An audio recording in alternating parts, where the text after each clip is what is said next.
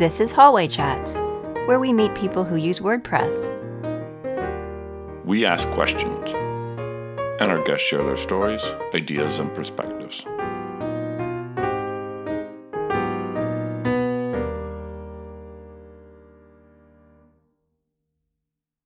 And now the conversation begins.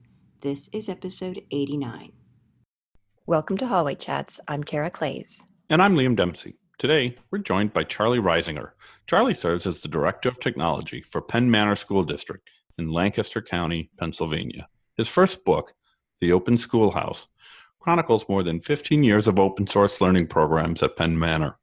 Welcome, Charlie. Hi there. Hi, Charlie. It's nice to meet you and have you on Hallway Chats. And I'm really excited to hear about what you're doing. It sounds cool. Can you tell us more about yourself? Absolutely. Well, thank you again for uh, spending some time with me this afternoon. Uh, my day job is the Director of Technology for Penn Manor School District. We're located in beautiful Lancaster County, Pennsylvania. And my role here as part of the senior leadership team is to oversee our technology operations and our instructional technology programs. Um, my work takes me uh, from the server room to the classroom and just about everywhere in between. Uh, I'm fortunate to be in a position where I can oversee programs and policies, but also have uh, the time and uh, in many ways the autonomy to work with students and uh, are actually i should say with our, uh, our super students our terrific teachers. What's your background? How did you get started in technology Sure, sure. Um, so I came to this position in, I guess, a peculiar way. Uh, I am not a technologist or a programmer by training. My undergraduate degree is in psychology, uh, and I also had a philosophy minor. and now my master's degree is in instructional design and technology. So that, that's um, really the study of the intersection between uh, pedagogy and technology. Um, but I certainly did not um, think when I was in college that uh, that I would be heading up a technology program. But I guess by a series of strange swerves, I ended up here, and, and that's awesome. Charlie, you shared that you have a an undergrad in psych uh, and and philosophy and a in a graduate degree in instructional design and technology. And I wonder, as you came to your job, did you get into working with the school district as a technologist or and then discover your love of uh, teaching and the kind of the intersectionality of that? Or how did that come about? Uh, somewhat um, it was both. Uh, when i started penn manor school district um, it was in 1998 and i was hired as a building technician. So the sole focus of my job was to provide um, desktop and network support for our students and teachers However, bef- before I arrived here, um, I was the IT director for a small two-year school um, that is that is now part of the Art Institutes. Um, the name of that school is Bradley Academy for the Visual Arts in York, Pennsylvania. And there, I had a role that was deeply embedded into both technology management, but also working side by side with students and teachers. Um, but I think, you know, even stepping way back, I've always been interested in education you know, I think that's a big part of the reason why I got into psychology uh, because you know those two disciplines are so deeply intertwined. I've always been interested in technology from its communication standpoint. Um, you know, obviously, I love all things network and code, you know, and programs and process.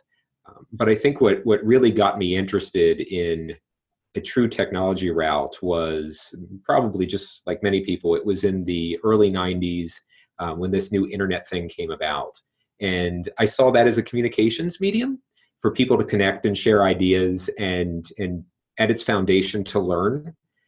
So i guess where i'm going with this is that you know for me technology education learning it's all always been intertwined.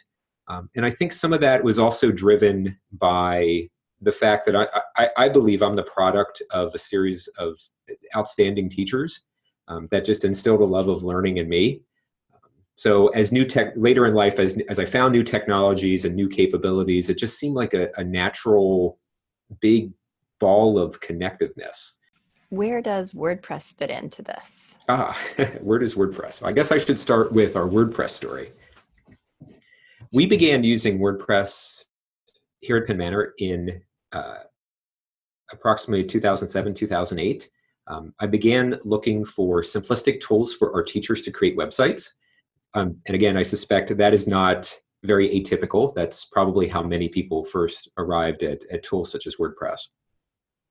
So we began using it internally in select sites uh, for select uh, building um, uh, web pages. Um, I brought up our, our Penn Manor technology site on WordPress initially.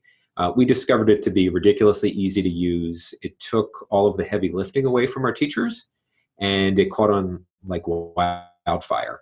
So within a couple years, we, we started expanding, uh, and many of our classroom teachers began using WordPress. We expanded to our school websites, all using WordPress. And by about 2010, uh, we had brought up all of our school buildings and the vast majority of our teacher web pages on WordPress sites. trying to think back at that time, I think that was still when uh, WordPress multi-site was split out as a separate project. I'm, I'm kind of a little bit fuzzy on the dates as to when that happened, but we actually started on WordPress multi-site. Uh, I'm sorry, WordPress MU before it became multi-site, and then later when the projects uh, merged, we just uh, we went in that direction. That's really. That's really that's neat. That's going old school. Uh, Charlie, I want to I want to touch on one other thing that um, that that you and I have talked about before. Mm-hmm. We've known each other uh, a few years now through the open source communities in and around our corner of Pennsylvania. And one of the things that's always struck me about about Penn Manor under your leadership, and I know you just lead the IT section, but, but um, is the way that you engage the school district engages with the students via technology, and that's very very different than the way my local school district does it here where, where my children go to school. And I wonder if you can talk a little bit about that and mm-hmm. uh, why you your school district made the decision to go where it has, what it's actually doing, and what are some of the, the benefits you're finding by going the way you are, if you would please. Sure, sure. We are not your typical district in terms of our technology programs. I should probably provide some context.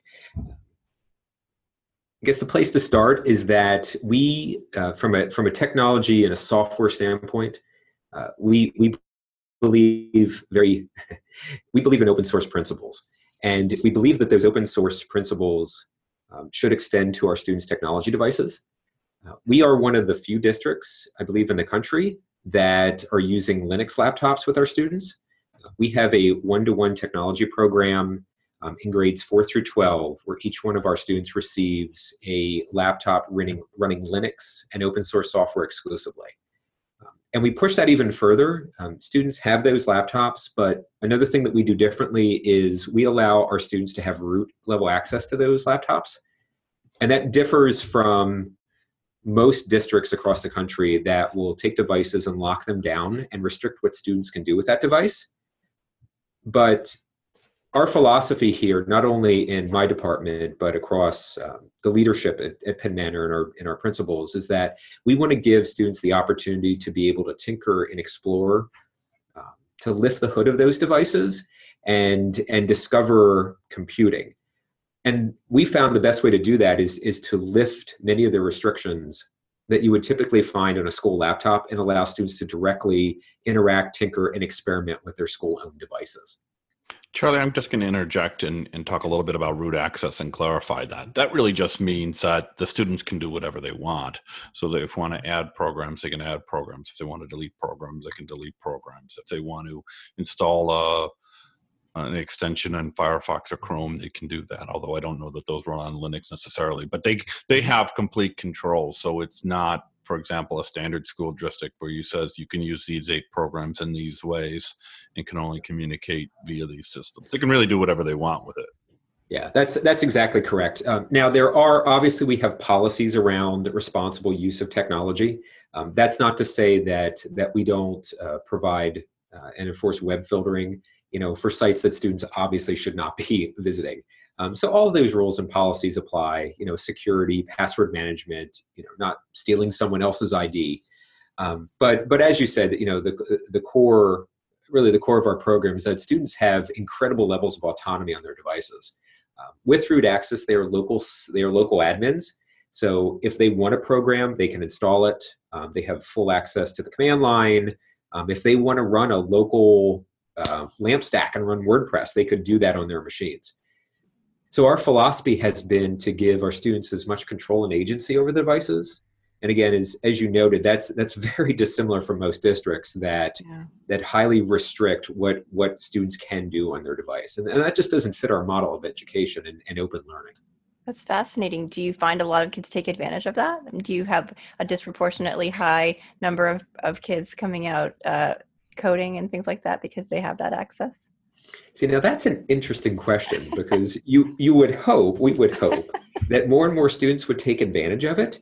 But in some ways, it's a little depressing. What we're finding is that very few students understand the power that they have in their hands. Yeah. You know, and that's in spite of us trying to help educate them about what they can do and the capabilities that they've been given.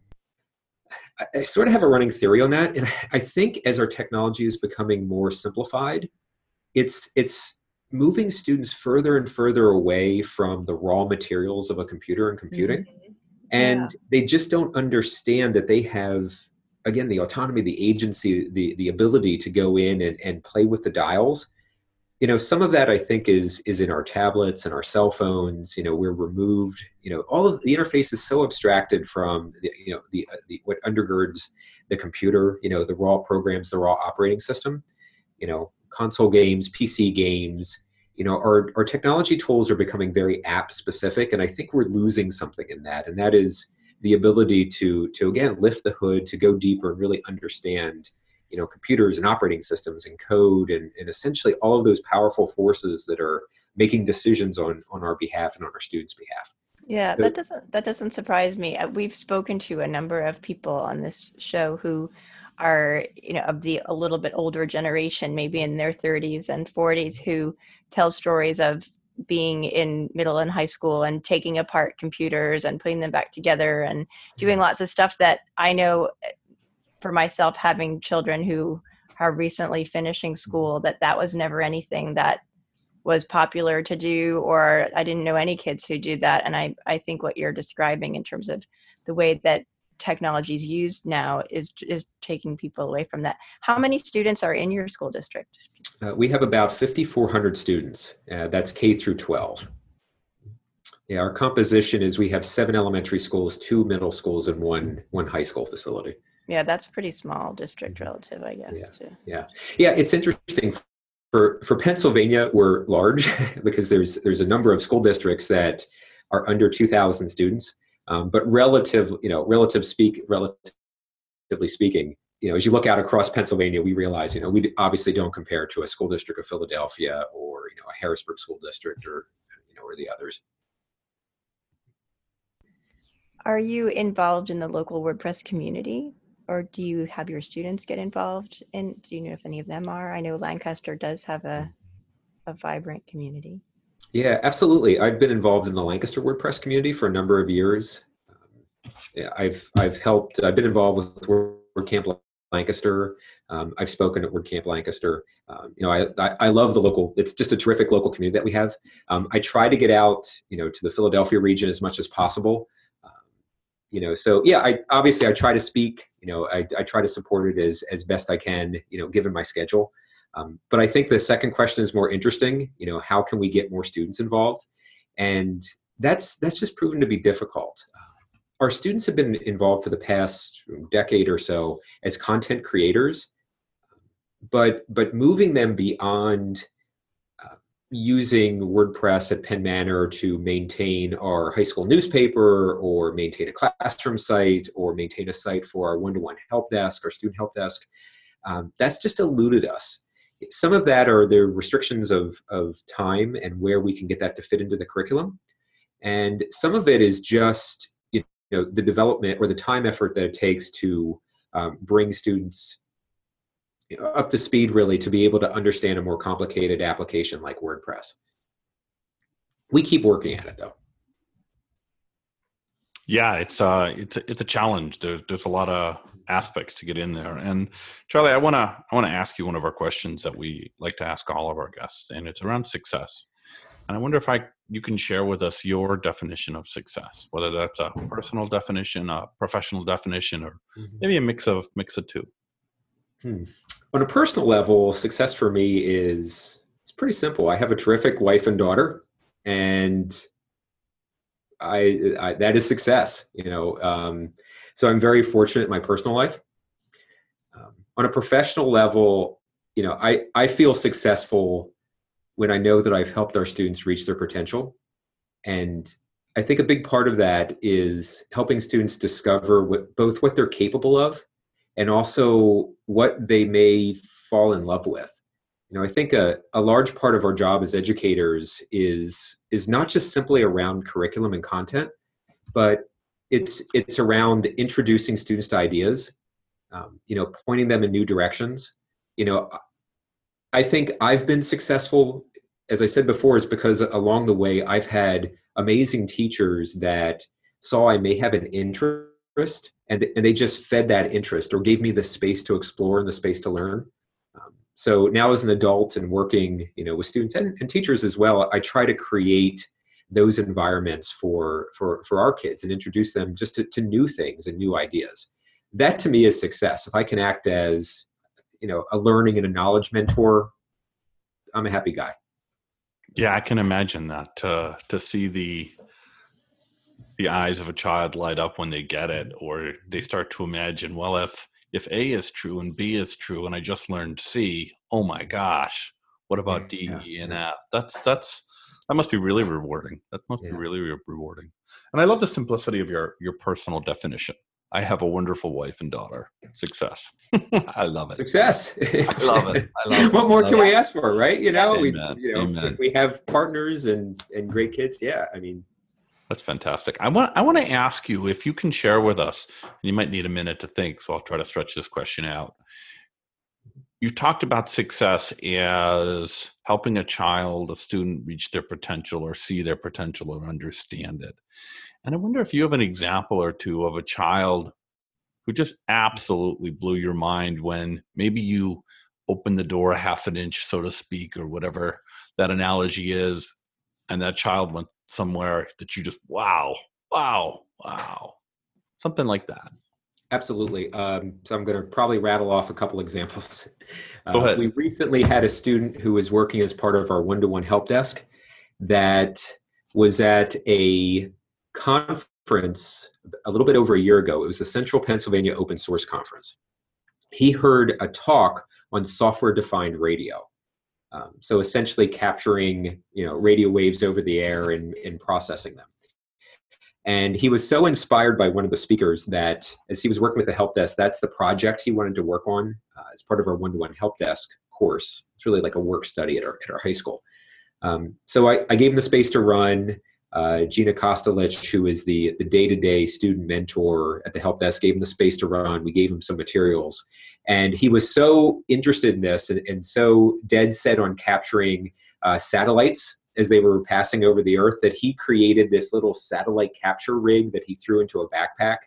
And he was in the evenings when he was on his work breaks, he was running outside trying to capture those satellite passes. Um, he was looking for the NOAA weather satellites so he was so consumed, and uh, this is just what he wanted to do. He got close. He didn't get a really clean satellite pass, um, but that was that was just terrific to to see him run and just to see him fall in love with this whole concept of you know pulling radio waves down over the air and, and being able to capture them. Um, so it's it's projects like that. Uh, we had a couple of students recently that were working with the with ROS. That's the robot operating system and they were working on we challenged them to create a self-driving car uh, with a little robot called the turtlebot and that was a terrifically complicated project uh, but watching those students just stick with that and work with that and persevere and just completely struggle with with an incredibly complicated open source set of software to make that work that was another great example um, how much time do we have? um, recently, we had another student. Um, I love this one. This was a student that that joined our course who had never touched Blender before. Uh, Blender is a 3D modeling program, uh, open source 3D modeling program. again, terrifically complicated. She never thought that she would be able to make anything work uh, animation wise inside this program. And at the end of the course, she had a working model that she was just beaming with excitement. Um, so there's just so many examples. Uh, one other one, uh, we had a student who, if I may, if I may, please do, more. Please do. Please uh, do. You know, a student who her passion is role playing games, and um, she uh, created essentially her own Roll Twenty. Um, if you're not familiar with that, Roll Twenty is an online tool for managing uh, role playing games. And she was just so fascinated by uh, creating her own system that she built her own her own code, and uh, and released it open source on GitHub for others to start using. And I knew that she was in, that she was deeply involved in the project and that she was completely consumed because she was she was responding to questions via GitHub over the summer. Um, you know, so you know, how many students do you know that are working on their school projects That's in the middle amazing. of July? That's amazing. So we should have a whole separate podcast on student examples. Yeah, but I'll leave it with just those four. that is really cool. What I guess on the not not to be like a downer, but what what's the biggest challenge that you face? Yeah, yeah. Um, I think our challenges, our challenges are the same as most every school. It's finding a balance between our resources, our time, and uh, what the state says, what our curriculum demands that we do. You know, and that's and that's it is challenging, right? Because we want to make sure that we that we provide a well-rounded education for our students. Um, you know, but how do you balance, you know, getting all of the requirements in? But at the same time giving our students that space to to play and run and explore. And we just we all in education find that very challenging. You know we we tend to be a mile wide with our curriculum but unfortunately only an inch deep. You know and we keep jamming more and more information you know in, into into our curriculum. And and it gets tough when you just know that students want to run with these projects and spend a day or two or three doing nothing but coding or exploring a robot you know so how do you you know so how do you balance that? That's that's truly the challenge. Yeah i can imagine that for teachers where this child wants to go deep on this subject whether it's a math or a history and it's yeah that's great but by tuesday we're on to the next chapter because yeah. we've got to cover the next battle or the next war or the next economic uh, focus uh, yeah teaching for the test is yeah you know and what do you do? Because everything's important. You know it's not like math isn't important. It's it's you know science is obviously important. So as as we jam more and more into the curriculum it gets harder and harder to make decisions about what is the most important. Oh and by the way we want to provide students space and time to work on personally meaningful projects. Yeah it's tough. Yeah are the kids stressed out more than they used to be as a result?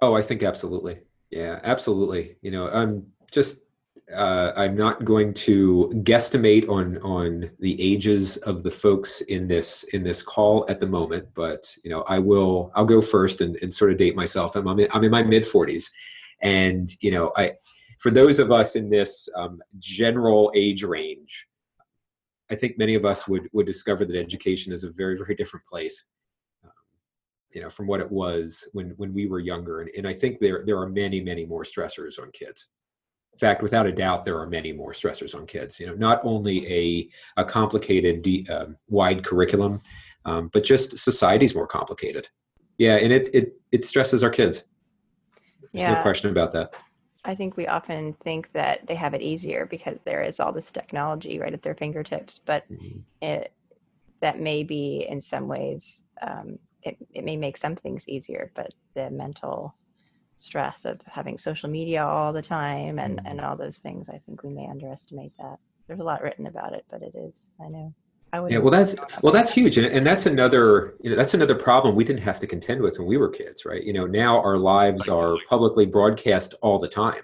Yeah. Uh, you know, I, I can't, and I can't imagine. I mean, just speaking for myself only, you know, I can't imagine if some of the silly things that I did as a kid were potentially on public display you know and i don't think i did anything that bad but i mean but who you know everything in out of context yeah I, that's a, that's a whole level of pressure that those of us that aren't growing up today just just don't understand yeah I, w- I would not want to be growing up today for that reason it's, it's hard. Yeah, absolutely. And I think uh, when we were growing up, not everybody went to college, and now the I have no idea the percentage wise, but so many, such a greater percentage of high school graduates go to college, and I can only imagine that that ups the competition for those spaces. But let me let me let me change gears a little bit back towards um, towards WordPress if I can.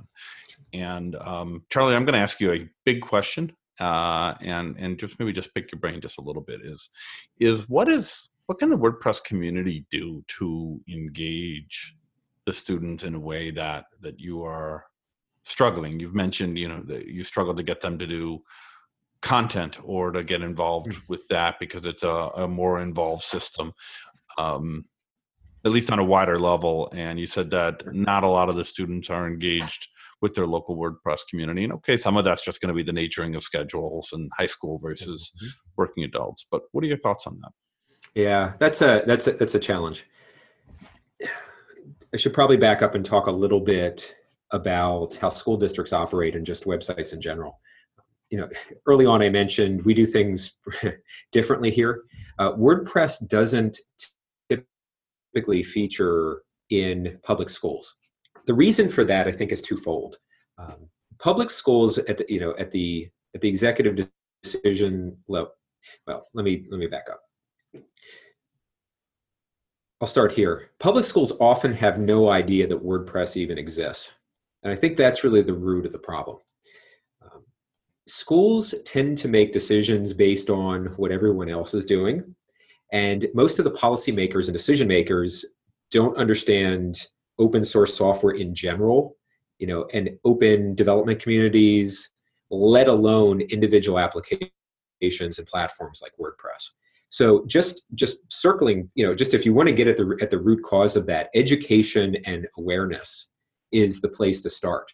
Um, teachers just they they don't know WordPress. You know, even even some of our teachers today, even though we explain, well, we're on a WordPress site and and all that, they just know they go to make a web page.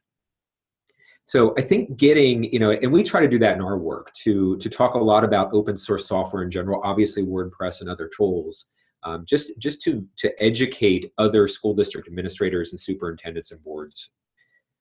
So I think that's really the place to start because once the district is educated, then teachers can make more informed decisions about the tools that they're using. So I think that's probably that that's probably the answer, but it's also the largest challenge. Yeah, um, increased exposure can be a challenge to yeah get the attention and, and hold it and, and come back to it often enough. Yeah, and, and it's tough too. If you know, if you put yourself in, in the position of, you know, I'm fortunate here. We have a we have a very open, collaborative leadership team. Um, you know, our superintendent, assistant superintendents, you know, we, you know, I believe we're very open to new ideas.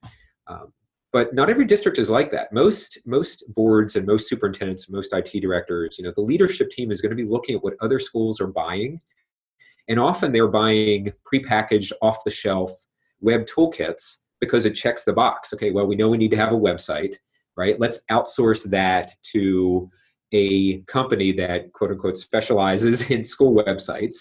Likely that is their own whatever, you know, custom software package. And again, they just check the box. That's off the list, you know.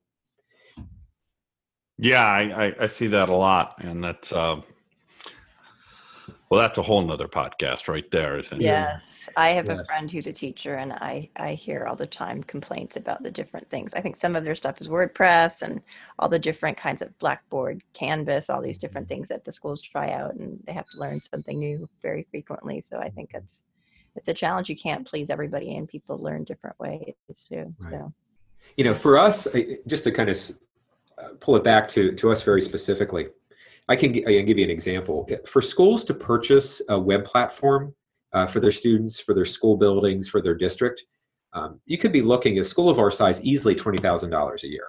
I mean, there's no question. And that would obviously be whatever hosted package is out there. Um, you know, we've been on WordPress now for well, you know, well over 10 years. So I look at that as every year we're saving approximately $20,000. And those cost savings for us have stacked immensely you know every time that i choose an open source software package and, and it fits our needs you know, whether it be wordpress or moodle or you know many of the other tools that we run here i, I tend to look at those cost savings as a way to just to to to to fund our teachers, right? You know, so you know, twenty thousand dollars is a huge chunk of a teacher salary. You know, so I look at it. Obviously, WordPress is a terrific platform. You know, we all, I mean, that's without question.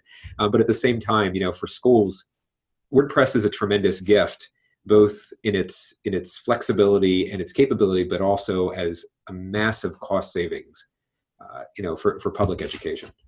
Yeah, absolutely. Charlie, we've got a couple of minutes left here, and I, I want to ask you about advice. And the focus of the question is really advice that you've received. What's the best advice that you've received or read or found and successfully implemented in your life? I actually want to tell a story because the advice that I received that is most it was not someone taking me aside and saying, "Hey Charlie, try this," or "Did you think about this?" or or "Don't do that," or "You should do this." I think my best advice came in the form of an opportunity that an elementary teacher provided me uh, when I was when I was very young.